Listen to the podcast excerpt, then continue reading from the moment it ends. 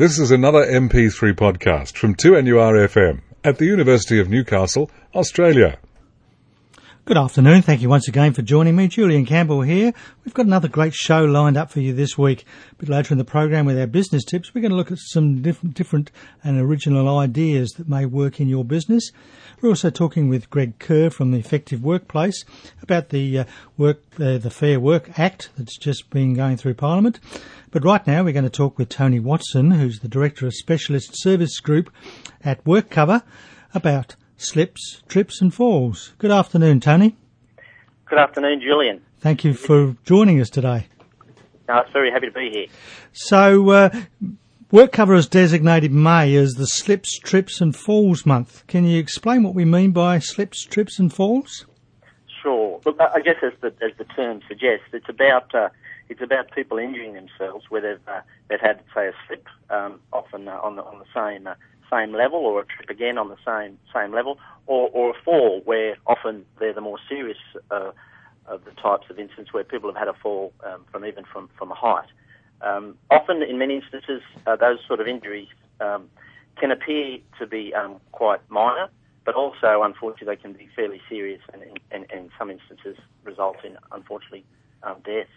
Well, so uh, how big a problem is it that employees face with slips, trips, and falls in the workplace? Yeah, look, if we look at, I guess, a, a given year and take, say, 2006, 2007, um, there were about 25,000 workers' compensation claims in that year. Mm. Uh, now, that pretty much represents, and that's 25,000 claims, obviously, in relation to slips, trips, and falls. Yes. That, that represents about 18% of the total number of uh, claims in that year. So it's a very uh, significant and major component in terms of uh, cost to businesses. So it would be probably one of the major areas of contributing if you looked at all the different areas. Oh, look, very, very much so. And if, and if you looked at a dollar figure, um, you're talking about in, in that year alone about 203 uh, million dollars. But but importantly, what's behind those dollars is obviously the, the tragedy and the injuries to Yes. individuals and, and the pain and suffering um, they they they they experience, but also um, importantly the, the people around them. Um, slips, trips, and falls injuries are often very debilitating. Um, they often incapacitate people, and um, it's not much fun laying in bed at home injured, and it's not much fun for the family as well in terms of uh, caring for that person and, and, and experiencing the suffering that they're experiencing as well. So it's a very big issue, and it's a it's a very uh, important issue for us all to try and address. Now, obviously, we can train and teach and talk a lot all the time, but how is WorkCover tackling this problem, and what do you expect to gain from a, a slips, trips, and falls month? Yeah, well, I think the first thing we're trying to do is bring a bit of attention to it, and that's why we really appreciate the opportunity to talk to you in this sort of a this sort of a uh, show. Um, giving attention to it, hopefully, will will have businesses, uh, both employers and employees, uh, turn their mind to the issue of slip, trips, and falls. And, and unlike, I guess, uh, injuries that relate to lacerations and the like, where there are there are machinery involved, where people can see, um, you know, that machine doesn't have a guard or that chemical is dangerous. Slips, trips, and falls can be fairly insidious, and it can be as simple as uh, a bit of uh, fluid on, on the ground or, or, or a lead or some, something of that like, and and people can, uh, you know, inadvertently uh, result in injury. So the first message is about taking some time out this month to have a look at your workplace uh, because these sorts of uh, agencies, as we call them, can be fairly insidious and and uh, not always there as well. So that uh, that reviewing the workplace is very important. And what we've done, I guess, to, to help workplaces do that is is create a bit of a toolkit in relation to slip, trips, and falls. And that toolkit, I guess, does a couple of things. But firstly, it, shows how to identify those potential risks that could be in the workplace, and then um, how to eliminate those risks, and thirdly, how to ensure there are procedures in place to um, keep those uh, risks in check. So um, it's a, it's a toolkit that's available o- online, I should should say as well, Hmm. that um, that people can download. It has um, guides and fact sheets that relate to the, the issues associated with slips, trips, and falls. And simple checklists as well. very simple checklist and WorkCover's focused uh, a lot of energy of late in terms of developing practical simple checklists. Um, we understand um, businesses often don't have the time and, and shouldn't need to um, go to length to interpret um, legislation and how to make their workplaces safe safe. So we've put a lot of effort into to making um, our guidance material and our fact sheets um, very practical and very helpful. And we do those often in partnership with industry and, and workplaces to make sure we get them right. And, and these particular guides, I think, have very much hit the mark. Do you think that out there in the workplace, often employees have got, well, this is not really my job? You know, if they see a lead or a bit of uh, rubbish or something in the way, they just sort of walk over it rather than do something with it? Look, I think we can all be uh, guilty of that, that, that offence, if you like, where uh, we don't necessarily think to, to act on what we see. Um, mm. That can be for a variety of reasons. You know, we're all busy doing different things, and sometimes we can think, well, that someone else can take care of that. But just uh, either bringing it to someone else's attention or, or yourself. You know, in, mm. in, the case of slip strips and calls, it can be a simple matter of, oh, I can see that lead's running across the floor there. I might just move that across so people um, won't trip on it. Or mm. oh, I can see Bob there carrying across that, that bucket of whatever he spilled a bit of stuff on the floor, I'll quickly just get something and wipe it up. Like it's about, I guess, acting in terms of those simple things to, to prevent what can be, as we've, we said, a pretty serious injury. And and do uh, safety posters around the place uh, reminding people? Does that does that help? Do you think? Look, it very much does. I guess it's about again keeping that sort of um, presence of mind, and, and included in the in the in the kit that we have are indeed some safety posters. So workplaces can get a hold of those um, posters and, and put them up in relevant places, so people again can just just be be vigilant, if you like, in terms of that particular issue. Hmm. You've mentioned leads and you mentioned spillage on the floors. There other sort of common case study examples out there that are very common. Look, there are. I guess. Um, some areas that um, that can can also be a, a, an issue. Uh, lighting. Um, if if workplaces are poorly lit, well then people can't see the things that they could potentially trip mm, on, mm. Uh, and that can include you know uh, stairwells and the like, or, or, or, or, different areas where people have to uh, have to move about. Um, clutter's another one where um, if uh, if housekeeping isn't maintained and and often housekeeping can be one of the things that people don't necessarily turn their mind to because mm busy doing the job at hand, but just a bit of time at the end of the day or the start of the day to do a little bit of housekeeping or through the day can actually prevent some of these fairly serious injuries, and of course prevent, um, in many instances, in the case of say small business, the business um, having to stop business. So it's a it's a very preventative exercise that can bear a lot of fruit. Um, unguarded door openings is another um, area, of course. Um, uneven floor surfaces are the sort of footwear that people are wearing. You know, it's important that um, people are wearing footwear that's uh, that's um, slip resistant, so mm. that uh, they don't compound the problem when there is an issue in terms of the, the sorts of areas um, that uh, people can be experiencing in terms of the workplace. So there are a host of areas, and I guess um, we see unfortunately far too many mm. incidents where people really do suffer injuries, and they could have been prevented just by taking some of those simple simple actions. Uh, what other assistance does WorkCover provide?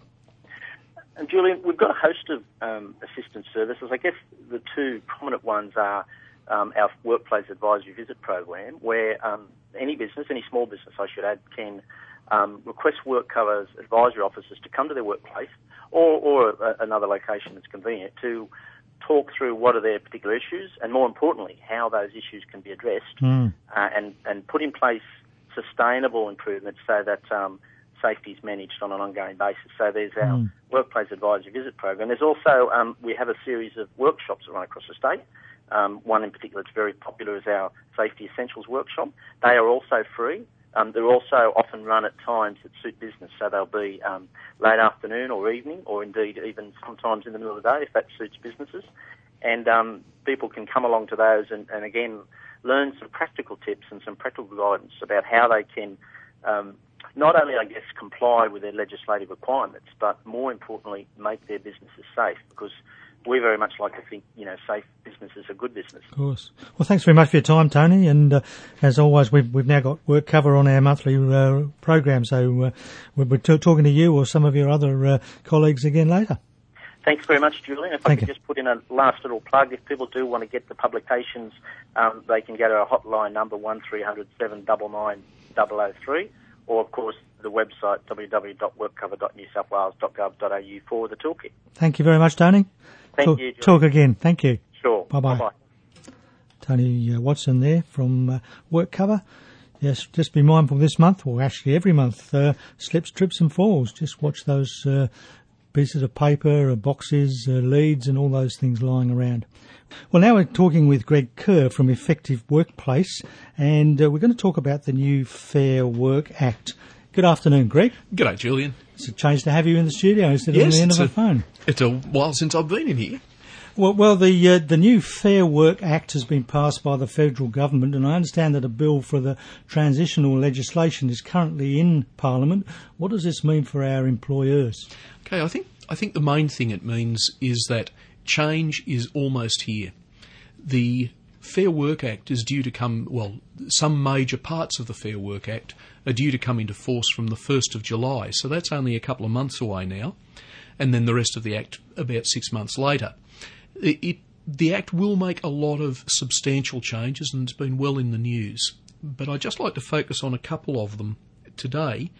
And one area that's of immediate concern to a lot of employers, particularly small to medium businesses, is the area of unfair dismissal. Mm-hmm. Now, since work choices came into effect in March 2006, a lot of businesses have felt that they don't need to worry about unfair dismissal claims anymore. But that's going to change very substantially from the 1st of July. At least that's the date we expect everything will it will come into effect. Mm-hmm. What it means is that because of the changes, businesses are going to have to think carefully again about how they go about terminating employees and how they act. Because if they don't, then they could get themselves into big trouble if they don't follow procedures that are fair and if they don't meet the requirements of the Fair Work Act. The other thing that's going to change as far as unfair dismissals from the 1st of July 2009 is that the process will be quite different from what we've been used to. It'll be a much, um, well, it's expected to be a much quicker and generally speaking, a much more informal process. Okay, so uh, does that mean people need to be doing things now? Yes, I think it does. Um, if employers don't have procedures in place for dealing with, for instance, uh, poor performance um, or poor conduct, misconduct, then they need to start thinking about putting procedures in place to ensure that employees are told if there are problems, what those problems are, what's expected of them, and what's going to happen if they don't measure up. So, this is the idea of fairness. People knowing what it is that's expected of them, knowing what they're not doing and what they need to do, and being told what the potential consequences are if they don't measure up. So does this mean the old process of the three warnings type thing, the written warnings, needs to come back in? If if not as a a straightforward thou shalt do it exactly this way, yes, I think generally speaking that approach is important, and that will be reflected in a fair dismissal code that's going to apply to small businesses under the Act as well. And Okay. small business is basically defined as a business which has fewer than 15 employees, uh, full time equivalent employees, I should say. That was one of the changes brought about by Senator Fielding in the, in the Act when it was going through the Senate. And that's something that people do need to be aware of. Currently, um, employees are not able to make an unfair dismissal claim if their employer has fewer than 100 employees, just a, a, a bare number of employees. Under the new arrangements, the magic number will become 15. Oh, okay. If you have fewer than 15 employees, you're a small business, and any of the employees of that business will not be able to make an unfair dismissal claim during their first 12 months of employment. If there are 15 or more equivalent full time employees, then the period is six months.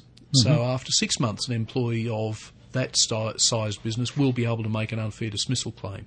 So that's a, a very big change, and people need to be ready for that and make sure that they've got procedures in place so that they are ready and don't get themselves into trouble with unfair dismissal claims that they weren't expecting. So if they're a company with less than 15 employees and that, and that employee has worked with the company for more than 12 months, you are then likely to be caught under this act. You will be caught, and if you don't get the procedure right, you could face a claim, and that claim might succeed. Mm.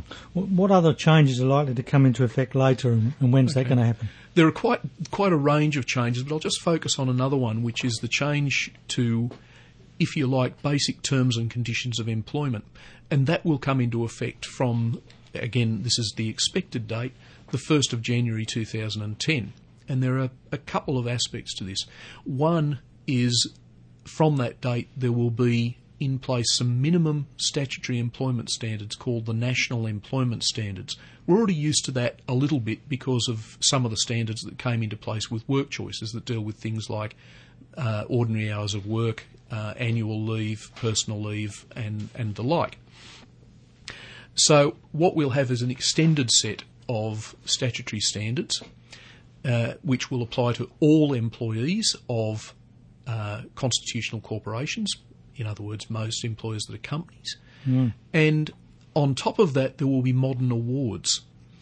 These are the old awards that have been brought up to date, and they will apply to all of the relevant employees of an employer who's covered by the federal system. Now, people might ask, well, I've always had an, uh, an award that's applied to at least some of my staff. What's different? Well, when work choices came in, um, there was a change, but for most employers, it probably didn't make a great deal of difference because what happened was the terms and conditions of employment under the old state awards were, if you like, carried across to the new federal system under instruments known as Notional Agreements Preserving State Awards, or NAPSAs. They were always going to die, but uh, they will die from the 1st of January 2010, mm. and their place will be taken by the National Employment Standards and the Modern Awards. Now, that's really important because the NES and the Modern Awards are quite different from what we've been used to under the old state awards, whether they apply to state awards or as NAPSAs. And employers, again, need to get ready for that. They need mm. to find out what the modern awards are going to be that will apply to their employees. So I presume there'll be seminars and dissemination of this sort of information readily coming out soon? There is quite a lot of information already coming out. Um, and yes, I think it's fair to say that uh, various government bodies and various uh, consultants, such as myself or law firms, will be out there in the marketplace making mm. sure that people do have access to information.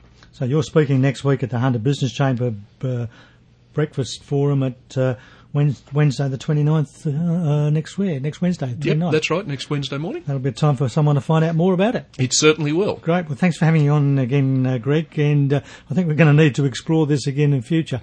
I think that's probably true, Julian, and thanks again for having me. Thank you very it's much always for that. Good. Greg Kerr there from Effective Workplace, helping us to look at the uh, the Fair Work Act. And next week we're going to discuss your phone system. Is it time for a new one, and can that help your business? With Pete De Jong from the Diamond Group. We're going to chat, chat about your ideal customer profile with John Cayley from our sponsors, and we'll look at some of those ideas that work. I'd love your company again next Thursday at the same time for Business, the Law, and You. As always, remember, focus your passion on your vision.